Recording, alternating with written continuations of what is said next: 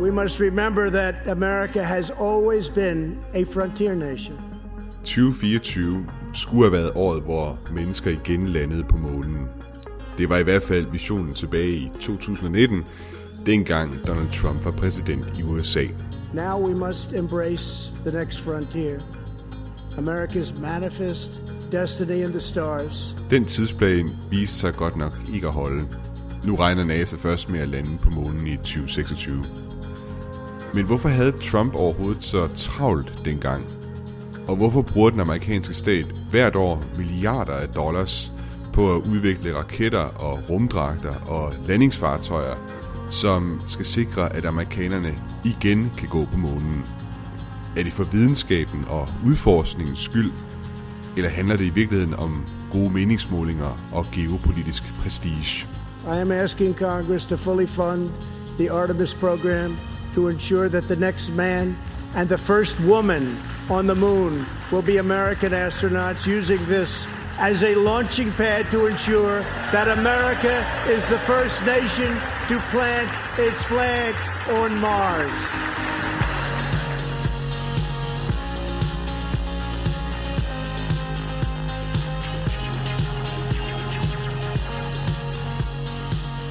Lytter til Schumanns rumraket. Mit navn er Thomas Schumann.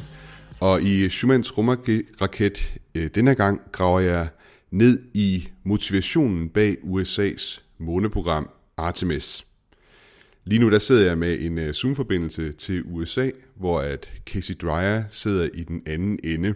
Han er chef for rumfartpolitik hos foreningen Planetary Society. Det er en medlemsforening i USA, som arbejder for at fremme udforskningen af rummet.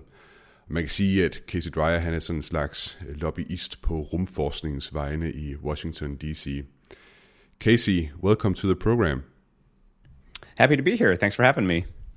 And uh, Casey, first off, um, I want to hear when you advocate space exploration as the chief of space policy at the Planetary Society, I guess you need to be very aware of what motivates a politician. Is that right? yes, uh, I think it's in a way advocacy is hyper specialized communication and education. So how do you be persuasive to a very very small but very influential audience? And that key tenet of how to be an effective persuasive speaker is you have to know your audience and what drives them, what motivates them, and why they're doing what they're doing in order for you to present. You know, you don't have a lot of time frequently when you're meeting with them one on one or meeting with their staff. So, how do you present your information and your position in a way that can quickly be integrated in their approach to the world? And so motivation absolutely is part of that.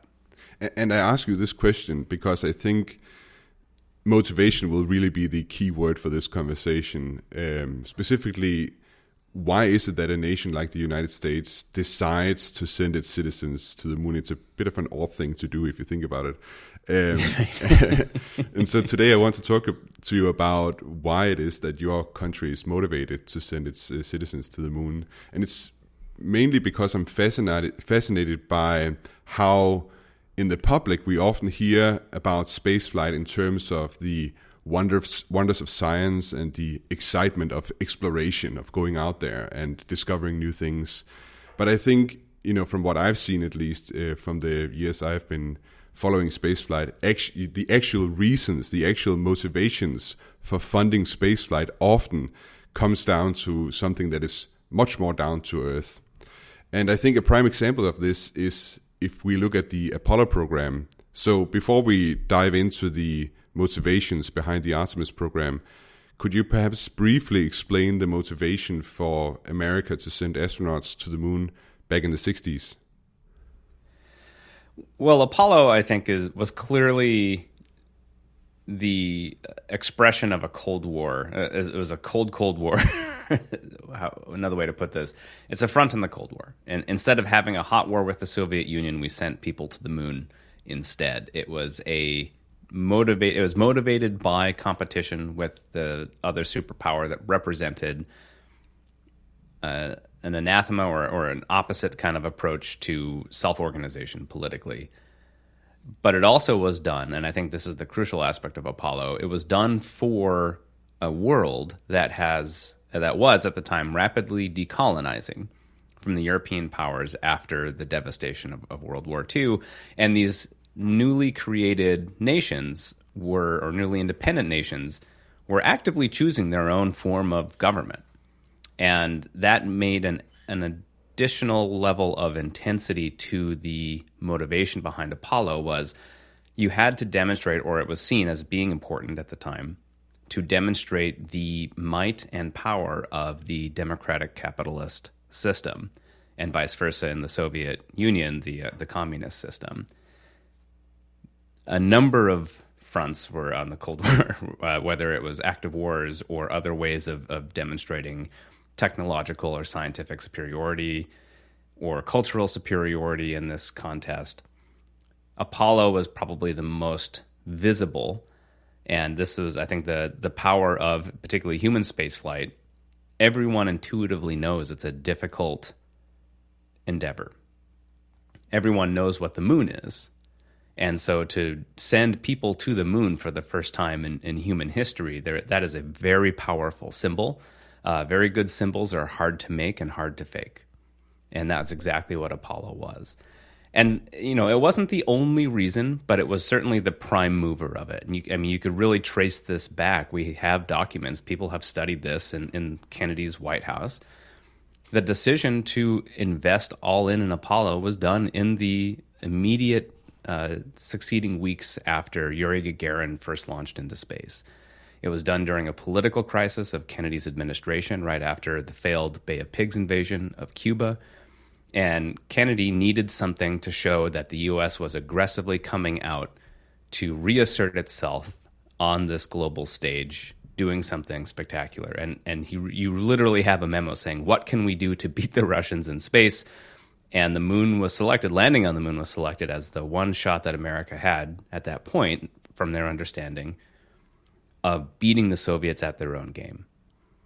And that was the initial motivation. Uh, a number of things obviously happened after that. And I think Kennedy's assassination actually helped cement that project then as a legacy of the Kennedy uh, administration, particularly that his vice president, Lyndon Johnson, took over.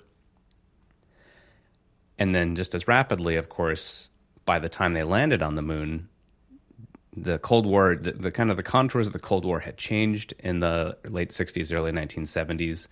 Things had kind of calmed down. And also, once you have won a race, you don't keep running it. You, you, won the race. And, and so that's why the, the Apollo program rapidly ramped down after it won. So it was very clearly tied to this Cold War global competitive uh, contest between these two superpowers. And again, crucially, in the with an audience of newly independent nations. And that was a very unique confluence of factors that we have not seen since. And so, obviously, the world has changed since the Cold War, uh, and now we're in 2024, and the uh, Artemis program is uh, running full steam ahead. How different would you say that the motivations behind Artemis are from the Apollo program? They are much more varied and much less potent.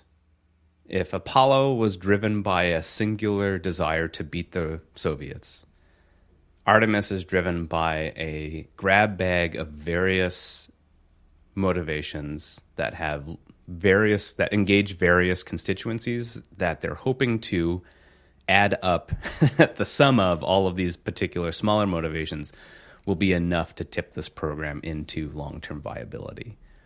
That's a doesn't mean any of these motivations are invalid necessarily or uh, not worth pursuing. It's just that they're not as it's not as clear and it's not as pure of a motivation behind it.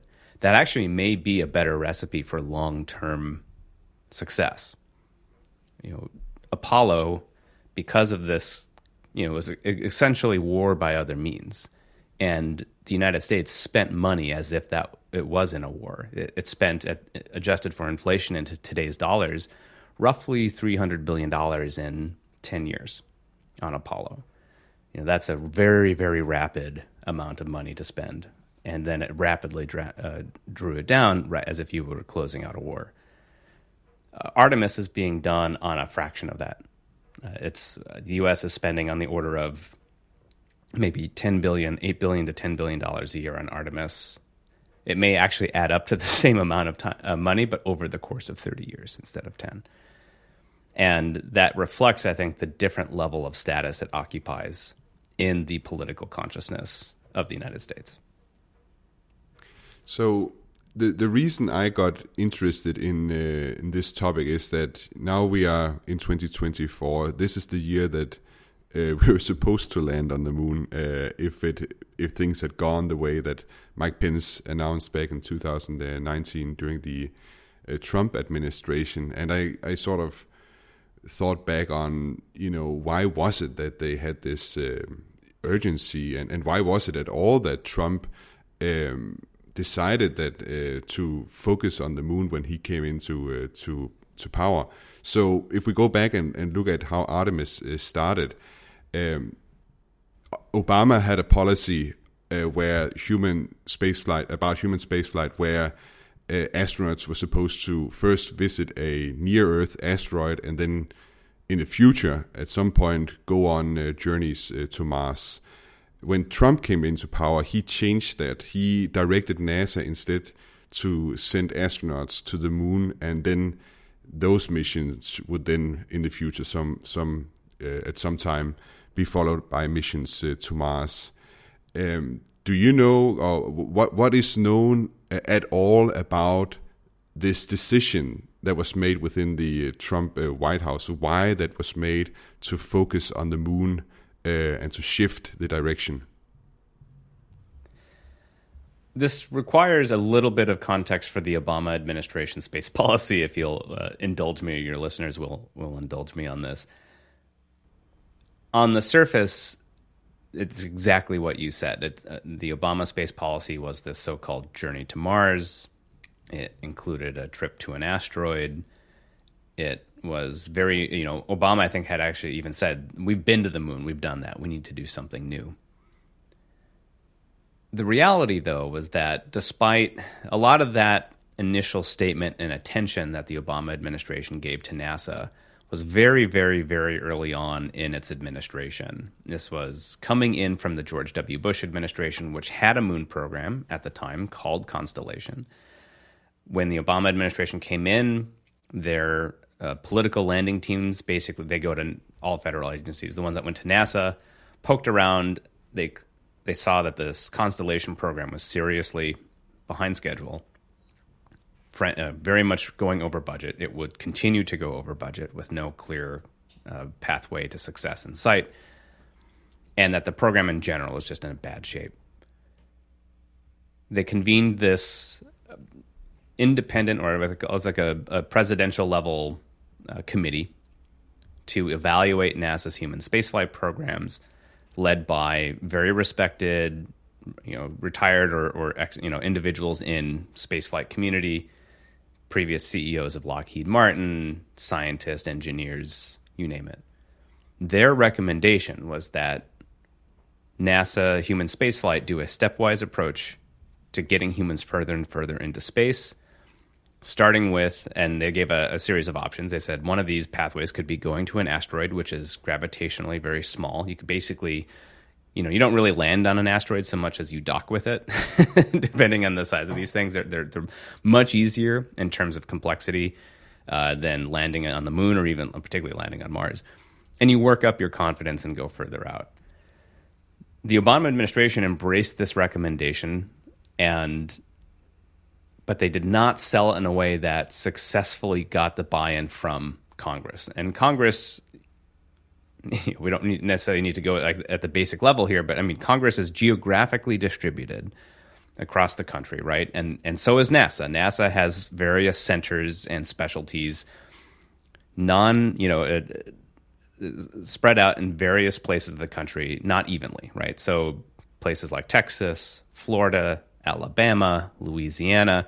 These are epicenters of NASA's human spaceflight infrastructure, jobs, investment, political power. and the mem- uh, the congressional representation of those states are have far more interest and uh, commitment to those particular specialties because they represent those areas. It's, it's, this sounds almost tautological, but this is an important aspect that it's not every member of Congress cares about NASA, and the ones who do tend to have very parochial, immediate, you know, down home reasons to care about it.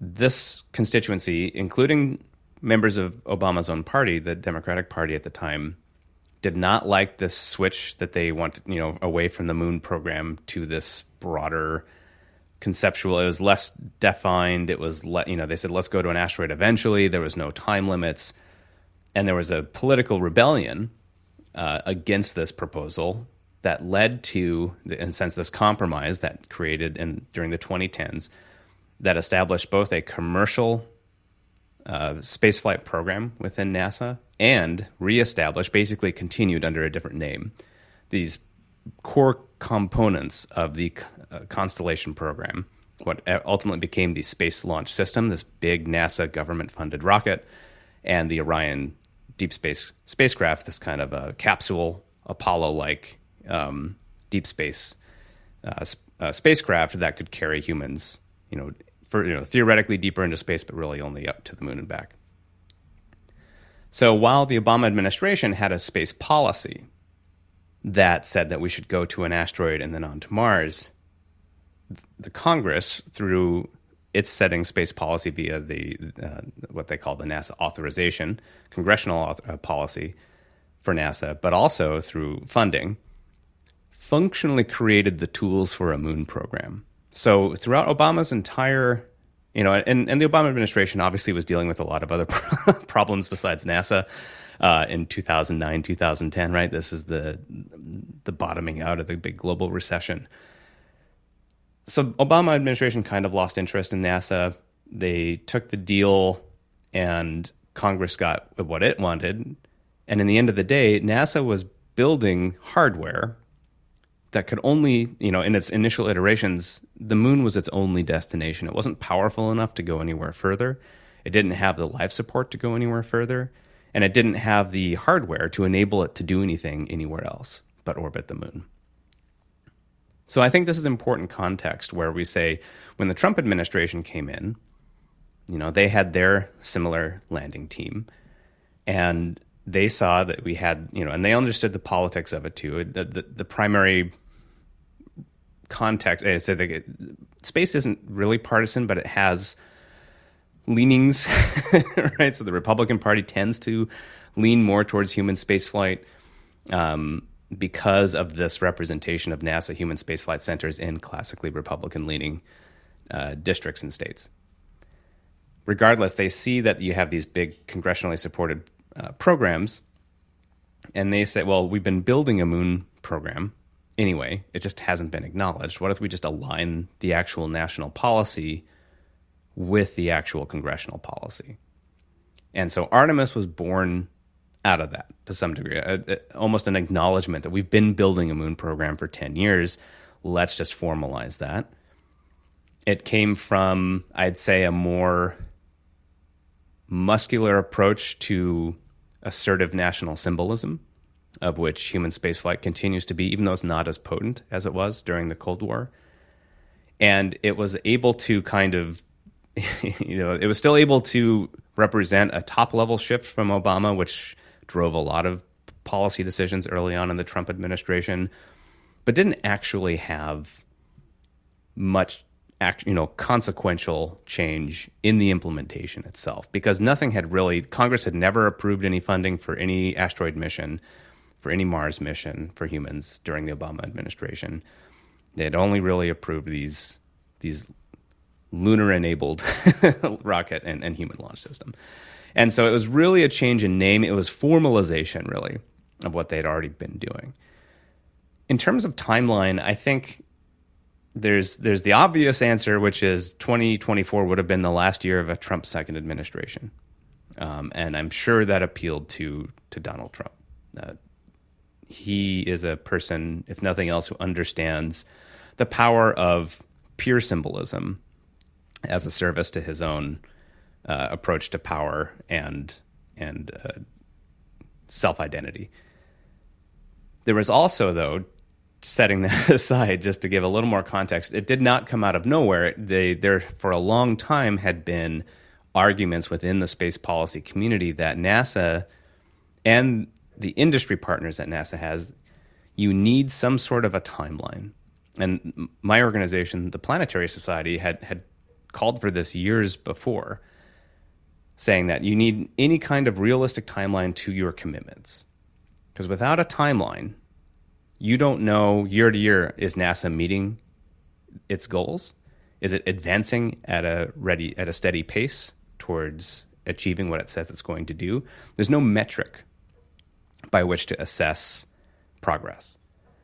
Now, you can argue, and I, w- I did at the time, that 2024 uh, uh, human landing date from you know announced in 2019, wildly ambitious at best, obviously chosen for a political reason, but not necessarily the worst outcome of having some kind of a deadline. And clearly that has slipped and, and would have slipped. They would never have kept to it. They, they never funded it to, you know, at the rate that you would have actually needed to succeed in that. So you talked about here about this landing team that came into the Trump uh, White House um, that sort of discovered this moon program that was just uh, ready to be formalized, so to speak. Uh, could you talk a, a, bit more, more about who who they are? This uh, landing team. I, I, mean, was it was it Trump's idea to go for a moon program, or who who was it among the staff? Is that known? There, uh, who was on the staff is known. At, you're asking me to sum up names from eight years ago on the back on the top of my head. So I'm sorry. we could look that up. It's the, this landing team approach is a very it's very standard for any new incoming administration. Uh, you have these they're a transition team. So before the after the election, before the new government takes power, you got about three months of this uh, space between this. The incoming administration will select I mean, these are all private individuals at this point, and they'll designate, you know, a group of people. You look at NASA. You, this other group of people. You look at, you know, the Department of Defense. You, you know, every federal agency gets a group of people representing the incoming administration to evaluate it, to prep the new administration for what the issues are going to be, problems that may or may not exist, um, priorities to move forward, so forth and so on. And I remember at the time, I think there was a, a pretty reasonable, respectable group of people um, on this team. A lot of you know, there's a lot of uh, individuals associated with spaceflight that have partisan affiliations, and they'll they'll serve in a Republican administration, and then when a Democrat wins, they'll ret- you know they'll resign as that's what most political appointees do. They'll go and work in academia, and then a new uh, political administration comes in that's aligned with their party. They'll they'll get hired back and, and do that. So that I believe that's what happened. There may have been a few interesting choices. But overall, I, I if I remember correctly, and my apologies for not remembering all the names, um, but in addition to this, uh, you have not just at NASA, you have something in the White House being reestablished. And maybe I'll answer your big question first. Mike Pence, I think, was the key to a lot of this, the, the vice president. Mike Pence loved loves space. He had a clear personal interest in it a lot of astronauts came from Indiana, his state. Uh, he was the president of a university in Indiana that has a big aerospace program. Uh, he just really liked it. And the vice president is technically, by law, passed in the late 1950s, the chair of the uh, National Space Council. This is a special cross agency group that exists in the White House for the president to provide input on space issues. I think decades at this point.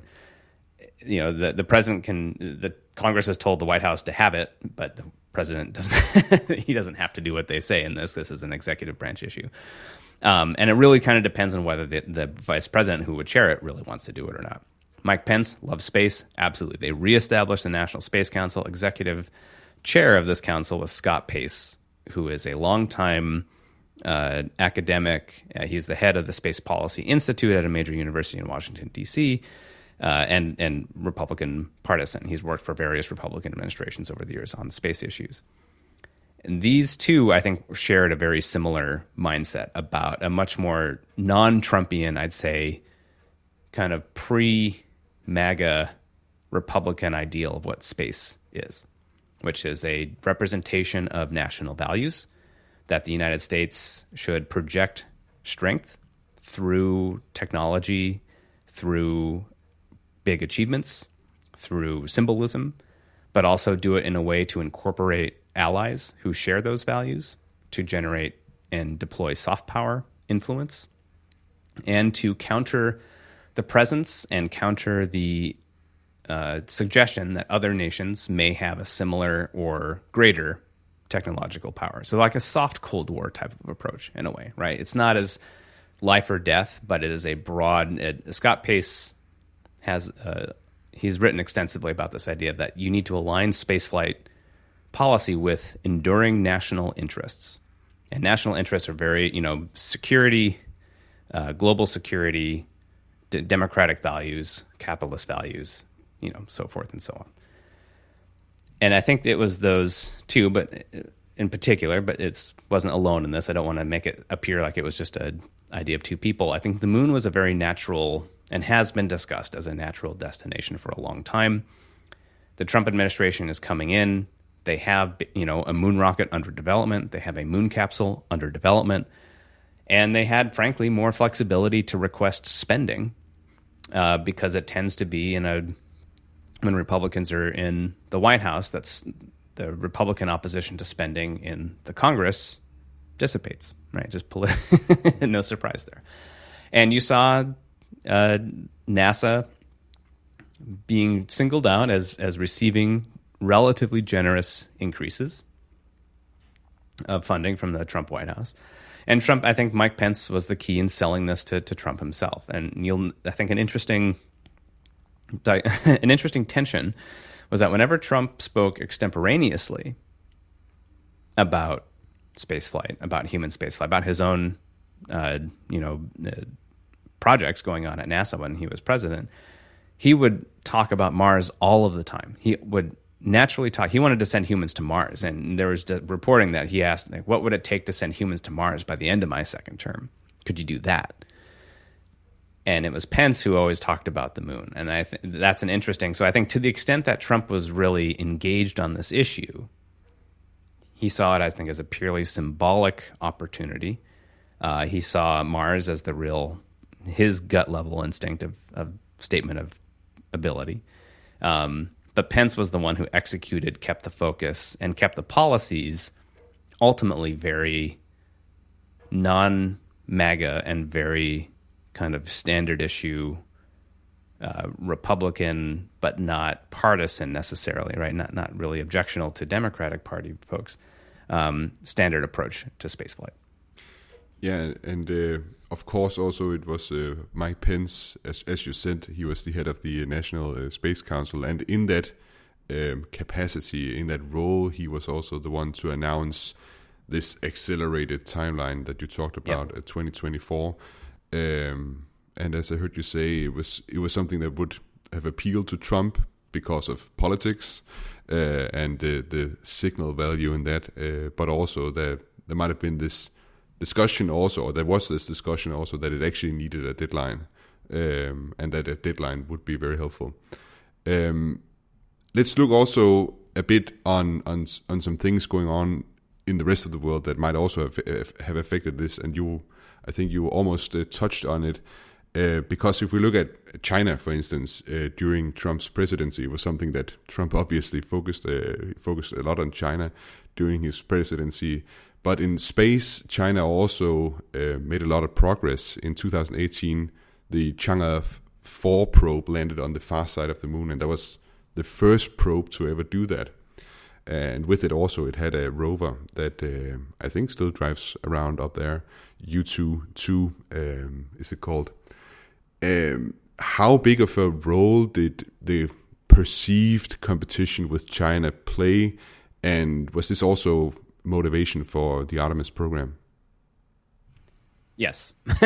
yeah, yeah it, uh, China plays I would say a significant rhetorical role in the sense that politicians uh, frequently cite it as a motivator, but don't necessarily follow up in terms of funding or policy in a way that shows that they are 100% committed to their rhetoric on the issue, if that makes sense. So they, they frequently say China's a competition, that the U.S. needs to lead against China in space, that U.S. needs to maintain uh, presence wherever China is in space, and that the moon is being considered, particularly now with the establishment of, of the Space Force, what they would call a contested domain, right?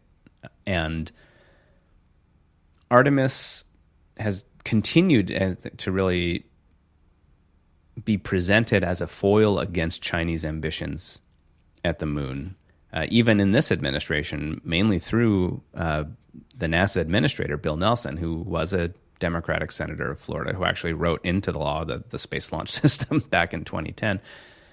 And it is, continues to be deployed in, as a rhetorical um, argument for investing in, in this moon program and to a certain degree, it's, it's not wrong necessarily. And I think it's there are some people I think who are out there that would like to see another Cold War level uh, battle between the U.S. and China. I think that would be terrible for the world for a lot of reasons.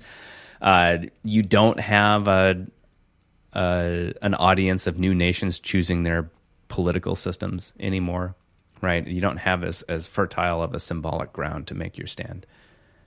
But there is, I think, some truth to it in that China sees its space program as itself a powerful symbol to its as much to its own people, I think, as to the world.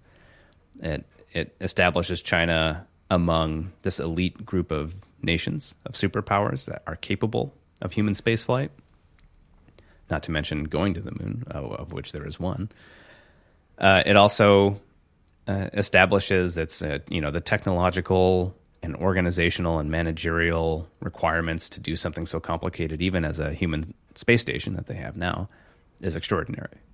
And they have structured, particularly their planetary exploration, their robotic programs, I think, quite strongly around symbolic achievements. You just noted specific. It was not an accident that they chose to land on the far side of the moon, because uh, it hadn't been done before you saw with uh, the landing of, of, their Tianwen, their their Mars mission, robotic Mars mission, that the initial data passes to get wasn't to get science back; it was to get images of itself back. You know, to get on their front page of you know their newspapers and, and newscasts showing you know the prominently the Chinese flag stamped on the rover on the surface of Mars. You know, lots of selfies, and these are big symbolic events and I think it's being seen. I think that's a is a very strong motivator, um, as, and not to mention, of course, then the military and, and, technological development that it provides by doing so. So there is, I think, a valid argument you can make in terms of you don't want to let if you believe or if you want the United States, if you're particularly a member of Congress who wants the United States to represent something to the world, uh, to represent a certain set of values, democratic values, open inquiry, um, open commitment to science. You know, these are ideals, not, necessarily, not necessarily always in practice, but ideals. Um, but also, and I think crucially, what Artemis is, and, and we've talked a lot about the U.S., but we should really, I think, really emphasize that Artemis is not just the United States, it, it, and it absolutely requires it. It is a coalition of, of international partners all of which are providing absolutely critical contributions to it. So this is not like Apollo, you know, part two. This is something, this is more like the International Space Station at the moon, where the United States is, uh, particularly through the European Space Agency, require you know it has a critical path you know ESA is providing absolutely necessary hardware or these missions would not happen you have significant contributions from Japan. Uh, the United Arab Emirates just came on and signed on to the lunar orbiting uh, space station to provide an airlock. That's absolutely critical. You have uh, contributions from Canada uh, that will you know providing arms there, and then in exchange they're getting opportunities to send astronauts to and on the moon. These variety of countries, and this multinational coalition is itself a statement of values. You know, in the best sense of what the United States stands for, in I think, uh, which is a establishing a global, peaceful set of, of world structure and, and, orders and cooperation and peaceful cooperation, pursuing these kind of broader interests together. And, yeah. Yeah, yeah it's, I was just going to note that it's it's interesting that that that work also happened during the Trump presidency, where Trump, where where Trump was, you know, so um, infamous, you could say, for you know withdrawing from the Paris uh, Agreement, uh, starting a trade mm-hmm. war with China, all these things that are you know you could say are more isolationist in nature, and then at the same yes. time this olive branch to the world. That is one of the aspects of what I meant by this pre-MAGA Republican policy ideal of using space for that reason. So that's the Mike Pence, that's the Scott Pace, that's the you know that level of, of approach, this George W. Bush, Ronald Reagan esque type of ideal, right? That you're establishing a, a rules based world order uh, that in allows nations to work together for common interests. Hmm. Obviously, Trump not a big fan of that, and I think goes to you know just another one of the million examples of how Trump himself was relatively removed from the execution of his pol- his own policies hmm. um, at a very uh, detailed level. And in this case, it, it, was very positive because I think, it, it, in particular, this multinational commitment of partners signing on to it, and also the establishment of the Artemis Accords, which is related but distinct uh, from the Artemis project itself, has over I think 33 nations have signed it as these uh, bilateral uh, agreements with the United States on shared values for exploring the moon. And it's a statement. That's exactly what it is. It's, it allows nations to raise their hands at any level of commitment and say, we share these same values of, of open exploration, open scientific inquiry, commitment to protecting historical sites on the moon, uh, you know, share, you know, the, these variety of like that we will interoperate and help each other. You know, kind of these extensions of of the ideals outlined in the Outer Space Treaty, but just more specific. And I think that's uh, that has enabled that level of integration of multilateral agreements, the integration of partners, in particular, but also again, there's still the Biden administration still cites China as a as a threat, and so this ability to technologically and symbolically do something with our partners and allies enabled Artemis to survive functionally unscathed from a presidential transition, which the last time that happened for a, a human exploration program beyond low Earth orbit was 1969 from Lyndon Johnson to Richard Nixon. So that's that's a pretty extraordinary statement that Artemis, despite its partisan aspects and despite the administration it came out of, was designed very carefully and thoughtfully, um, and and frankly is is probably the best program we have to to choose from given the political the, given the domestic political constraints that exist. Another curious thing about the Artemis uh, program is also the destination on the moon that they are targeting the lunar south pole for the uh, landing of Artemis uh, 3, the first one that will actually touch down on the moon. Uh, and further missions will continue continue to land there. Um, and of course, this is because there's strong evidence that uh, some of the craters at the South Pole contain uh, water ice, and mm-hmm. water ice can be converted to rocket fuel and NASA often states that this uh, resource really uh, could be very valuable for missions to Mars in the future.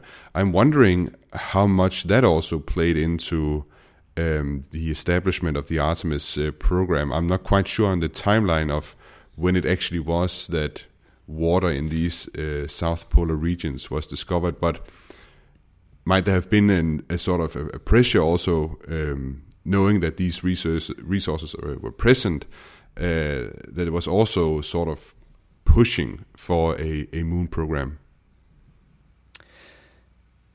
I'm not sure how much that presence of water played into the establishment of Artemis, but I think it plays into the structure of Artemis as a long term and ongoing program rather than what Apollo could be called like a series of camping trips.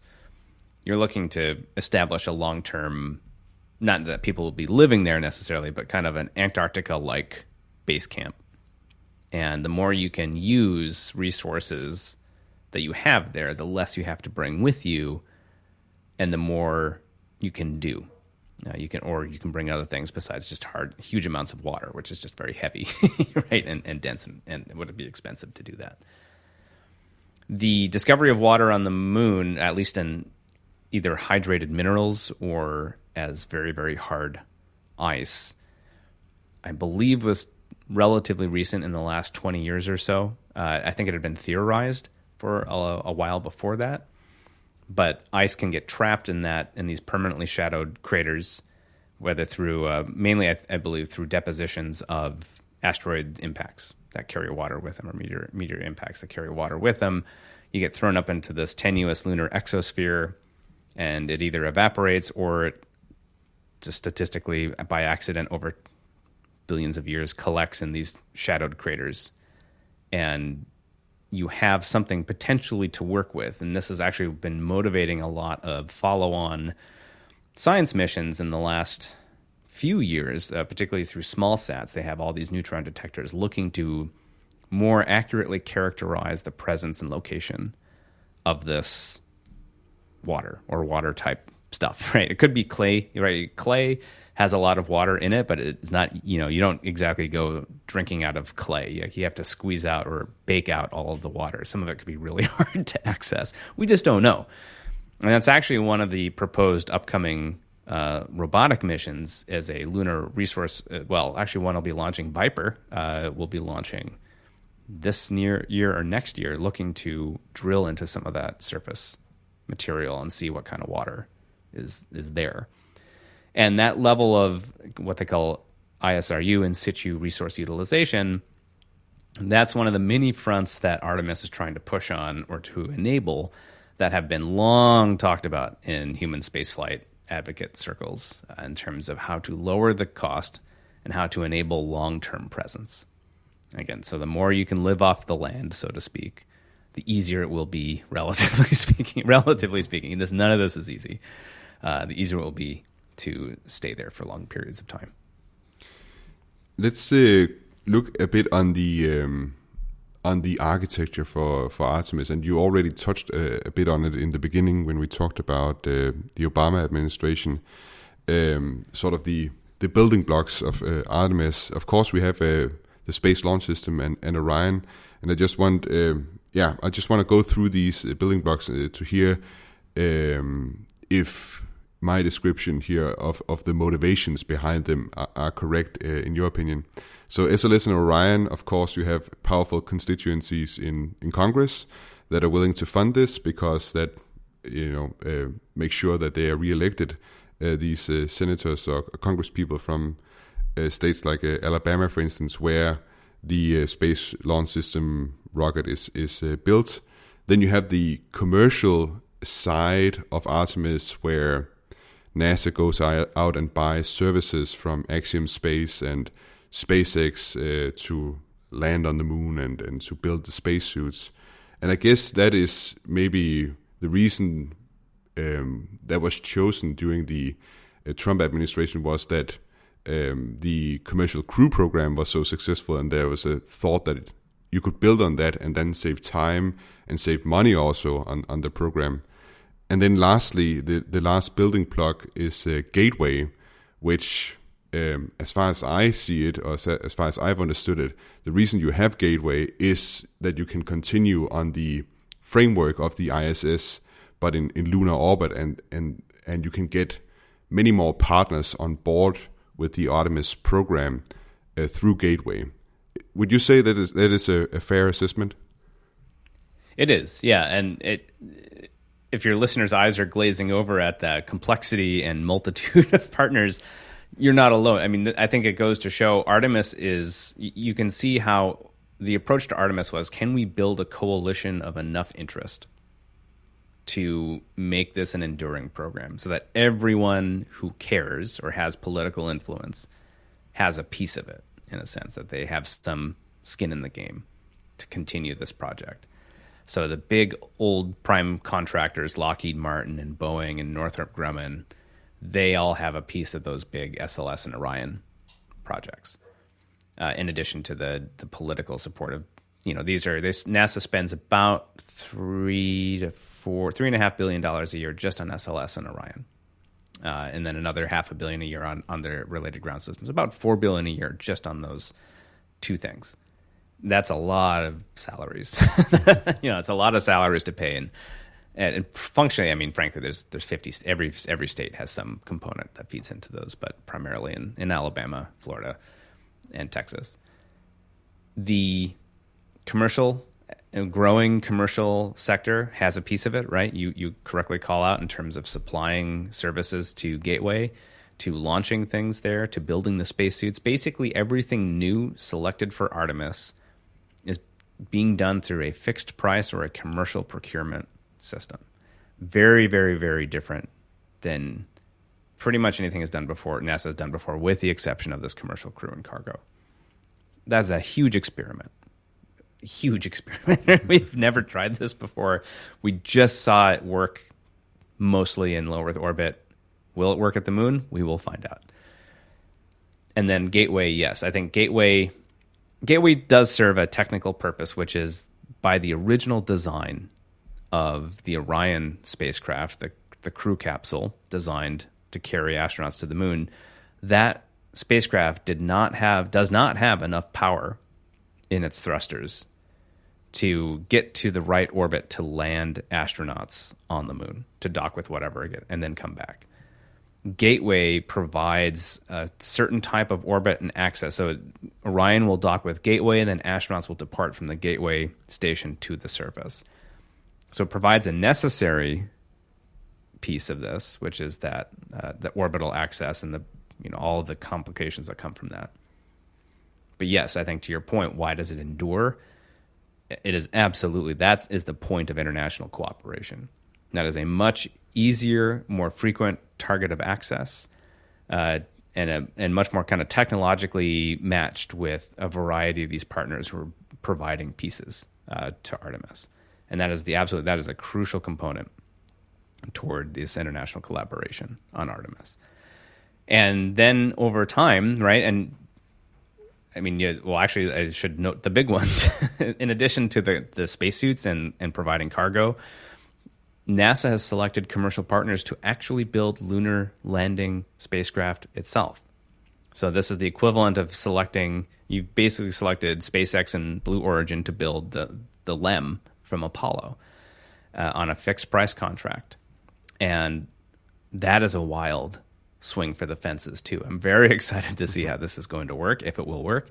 It's a huge risk, could have huge benefits too, right? NASA's financially protected to a certain degree. They've committed a specific amount of money. It's up to these other companies to provide their difference if they run over.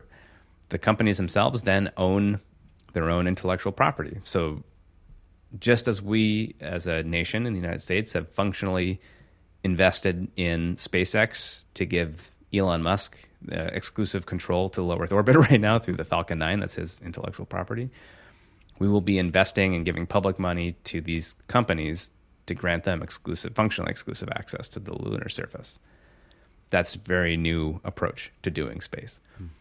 And it is a, you can see again how in the political system we have that NASA was very adroitly attempting to assemble the political coalition necessary to enable it. So this is not the most efficient way to get to the moon. This is not the most uh, this is not the cheapest way to get to the moon.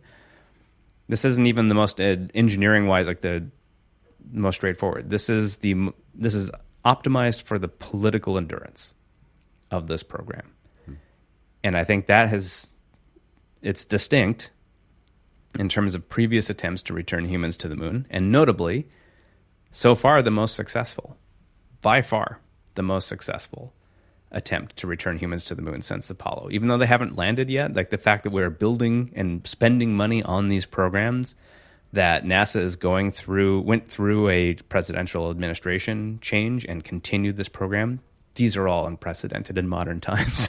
so it's actually so far working pretty good from a political level.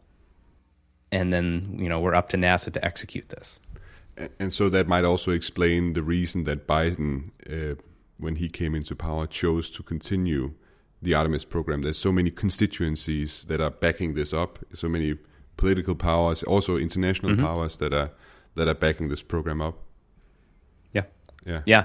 I mean, generally, a president of the United States wants NASA to be uh, something to talk to celebrate and to use as a great symbol. They don't want NASA to be a problem for them. They certainly don't want NASA to be a political problem. And oh, the Obama administration learned that, or at least the people working for Obama. it's like, why is this? why am I spending time on fighting with my own party on NASA issues when the country's in the biggest recession it's had in a, in a century? Hmm. So there, that's a motivation for sure. But again, that I don't want to diminish the fact that separate from Trump himself, the, the people who assembled the Artemis, and this goes to Jim Bridenstine, the NASA administrator under the Trump administration, did a good job in setting the project up to be palatable for a future Democratic administration. And so that it, it could have easily have slit, you know, depending on if they had different people or different focus, could have easily been much more toxic for a future Democratic administration to take on. And thankfully, it wasn't. They did a very, again, they, did a very solid and professional and thoughtful commitment. They, I mean, these were ultimately people, even though they're of a different uh, political party, from the one who came in under Biden, I think they share these fundamental values and they respect NASA, they respect spaceflight, and the, and what it means for you know as a U.S. sign of U.S. Um, uh, values, but also a sign to the Uh, as a symbol to the United States population and and, and society. And I think that was really important and, and again successful in how they put this together.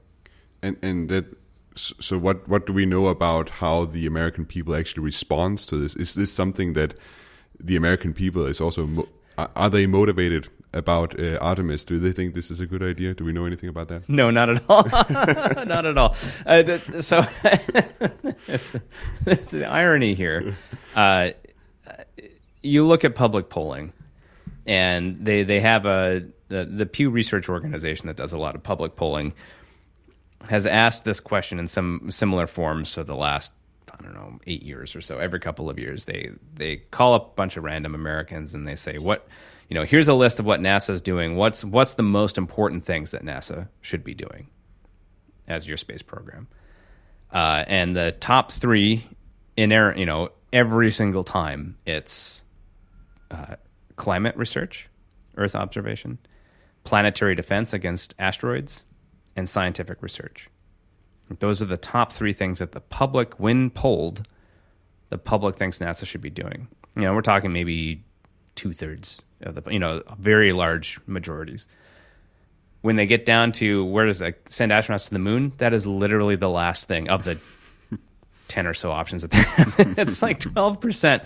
It's very low, which is, I think, sad. You know, it's sad to a degree, obviously, as a fan of spaceflight uh, sobering, I think, and explains a lot of how they've had to assemble the coalition. So it, there have been lots of studies over the years, and you know, you can even going back to Apollo. Apollo itself was not popular. It, it never really broke more than fifty percent support, saying that this is a priority for the United States. It did very briefly right after Neil Armstrong landed. And obviously, the experience of Apollo, watching Apollo 11 land, seared itself into the brains and emotional experiences of those who watched it. I don't think anyone watched that and said like, "Oh boy, I wish this wasn't happening." Um, but it was not politically popular, and that has continued. And NASA's desire to have, particularly for human spaceflight, to be politically popular has never succeeded. I think has been a, a, a waste of time in a sense. Like it's clearly to some degree the political support for NASA exists independently of popular support. And I think that's when essentially like NASA has found, has optimized for its budget is the best it can do given the fact that its funding is primarily a function of parochial po- political concerns. It's very much removed from the daily existence, literally and figuratively, of, of most Americans. Mm. Now, that doesn't mean that, I mean, again, I, I think this doesn't mean that people are against this necessarily. I think it means they just don't think about it. And if you look at, and I think a way to interpret public polling in the for this question about what NASA should or shouldn't do, my interpretation is that these random polling uh, recipients, they're not space advocates like me, professional space advocates. They're probably not members of the Planetary Society. Uh, they probably haven't picked up an issue of Astronomy magazine ever, right? These are they, they've probably literally never thought about what NASA does, or or very very briefly. And so when presented for the first time with what should NASA be doing, they probably it seems to me that they choose the things that are most logical sounding hmm. or most relevant to them. Earth Earth observation, planetary defense. We don't all want to die, right? We want to understand our climate change, how it's changing. Um, we don't want to get hit by an asteroid and die, and science is good, right? Maybe that's changing over time, but the, the, science is generally a good thing to do. And that the moon is like, well, what does that mean? Like, why should we go to the moon? What is that going to do for me? That sounds expensive. Um, and so I think there's a that's again why Artemis was structured to a to create a coalition of political constituencies.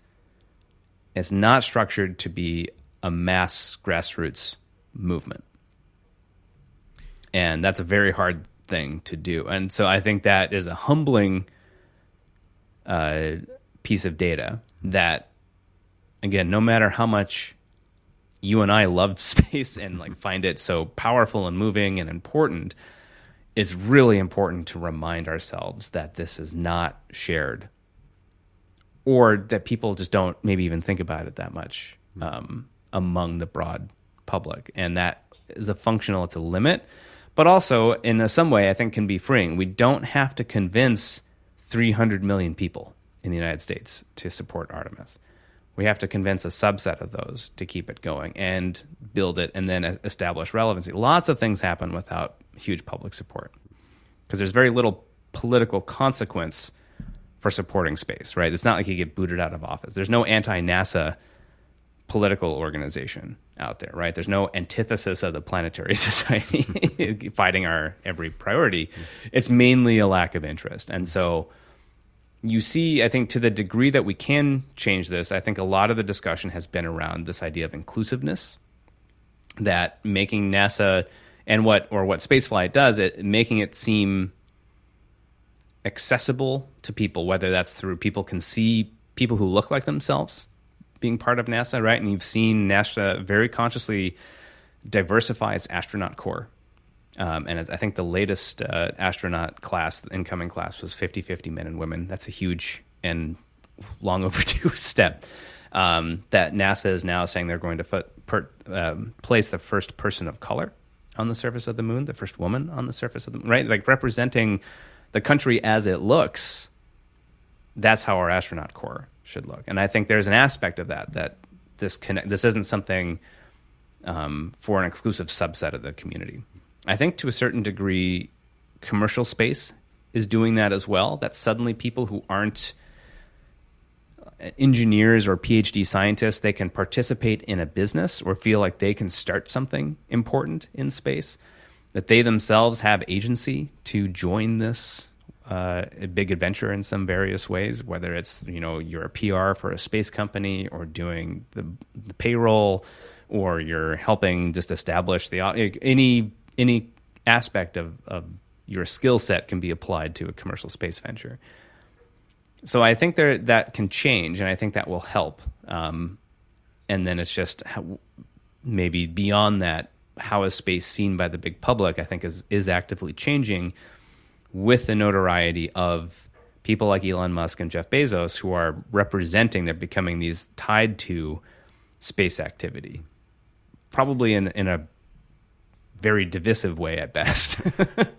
and and that's changing from like this kind of boring but respectable business that NASA does. Um, commercial space is becoming a much more uh, contentious mm. or at least dramatic personalities involved uh, in its activity.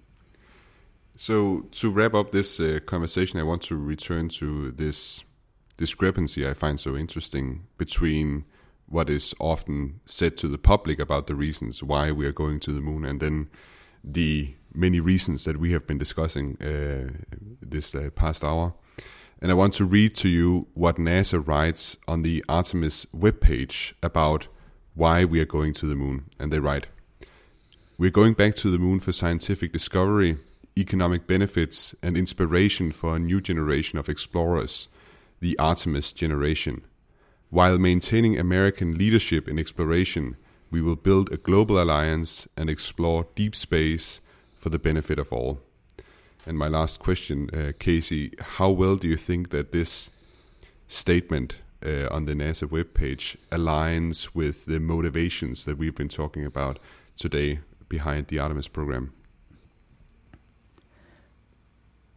I think it accurately represents NASA's feeling, and it's it's not a hundred. It, it, it it's real and it's true, but it's not a hundred percent of the motivations. And there's a there's a wonderful. If your listeners ever want to read more about this idea about talking about reasons and uh, and why we do things in space, or why more maybe more explicitly why we say we do the things we do in space. There's a great it was presented as a speech, but it reads well as a paper by Michael Griffin, who was the NASA administrator at the time in 2007, I believe he gave this, called Real and Acceptable Reasons for Spaceflight. This is free. You can just Google that Real and Acceptable Reasons for Spaceflight. And he uh, makes this argument that I think is very important that we've been dancing around today, actually, that our modern society has cordoned off certain types of arguments as being acceptable or not, uh, particularly in policy spheres and in government and bureaucracies, basically. You need to have this connection to practicality, to relevancy, to you have something quantifiable, really. And you can see those opening statements of NASA's uh, the opening reasons of NASA's statement exemplifying what Mike Griffin would call acceptable reasons scientific exploration and economic development and global uh, engagement. Those are concepts of acceptability because they're doing something for you, right? So you can explain like this is what you're, it's a this for that. Where he would argue that space inherently the real quote unquote to him what the real reason of space would be would be that inspiration part the the grander aspects of it the you know for the, everyone who did watch Neil Armstrong walk on the moon you do space for that feeling that they made an entire world have at the same time right? Of hope of optimism you would say monument building doing something greater than yourself for future generations. To do something in a sense that Kennedy esque line to do something because it is hard. And that's a really hard argument to make when the realm of discussion is limited to what do I get for that, which would be the policy discussion. And to extend Mike Griffin's argument a bit, I think he's talking about that we may deprive ourselves as societies really wonderful things uh, by limiting what we consider acceptable in terms of discussion and argument for why we do something. and that we limit ourselves by focusing too much on things that are measurable, scientific papers, you know, economic return, so forth, number of allies, that we instead should embrace that we should not completely walk away. we and I don't know how to change this on a broader scale because it's not like there's any one person or explicitly saying we can't consider this as a valid argument. It's just that these systems select for whenever you have complex systems, I think like any bureaucracy, they just select for things that are easily transferred in information, so quantifiable things. But we're all still humans at the end of the day. We all want to feel part of something bigger. And if we lose that or we can't talk about that aspect of spaceflight for its own to its own end, um, then I do think we lose something. So I'm I'm glad to see that NASA included the inspiration, but I think it's greater than that. Um, but at, in all the other reasons we talked about today, the, the the domestic political benefits, those are all good, acceptable reasons for space. But ultimately, at the end of the day, you know, we go to the moon. Why can't we just say we want to go to the moon? Because it's right there. It would be so amazing to do it, uh, and just that that it stirs something in our souls that is otherwise lacking in our quotidian existence day to day. I think that's a very good place to uh, end this uh, conversation on. Uh, yeah, for the soul, we should go to space for the for our soul's sake. Casey Dreier, thank you so much for taking the time to talk to me today. Always a pleasure, Thomas. Thank you. Og også tak til dig, fordi du lyttede med til Schumanns rumraket. Hvis du synes, den her samtale var spændende, så vil jeg opfordre dig til at dele den med andre, som også kunne synes, at den her slags emner de er spændende at lytte til. Du må også meget gerne skrive en anmeldelse eller give podcasten alle de stjerner, du synes, den fortjener på den podcasttjeneste, du nogle gange bruger. Jeg har også et nyhedsbrev, som du måske kunne være interesseret i, og som du kan abonnere på.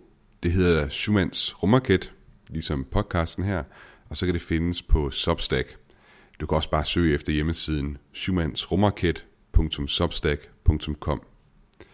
Indtil næste gang, ad Astra.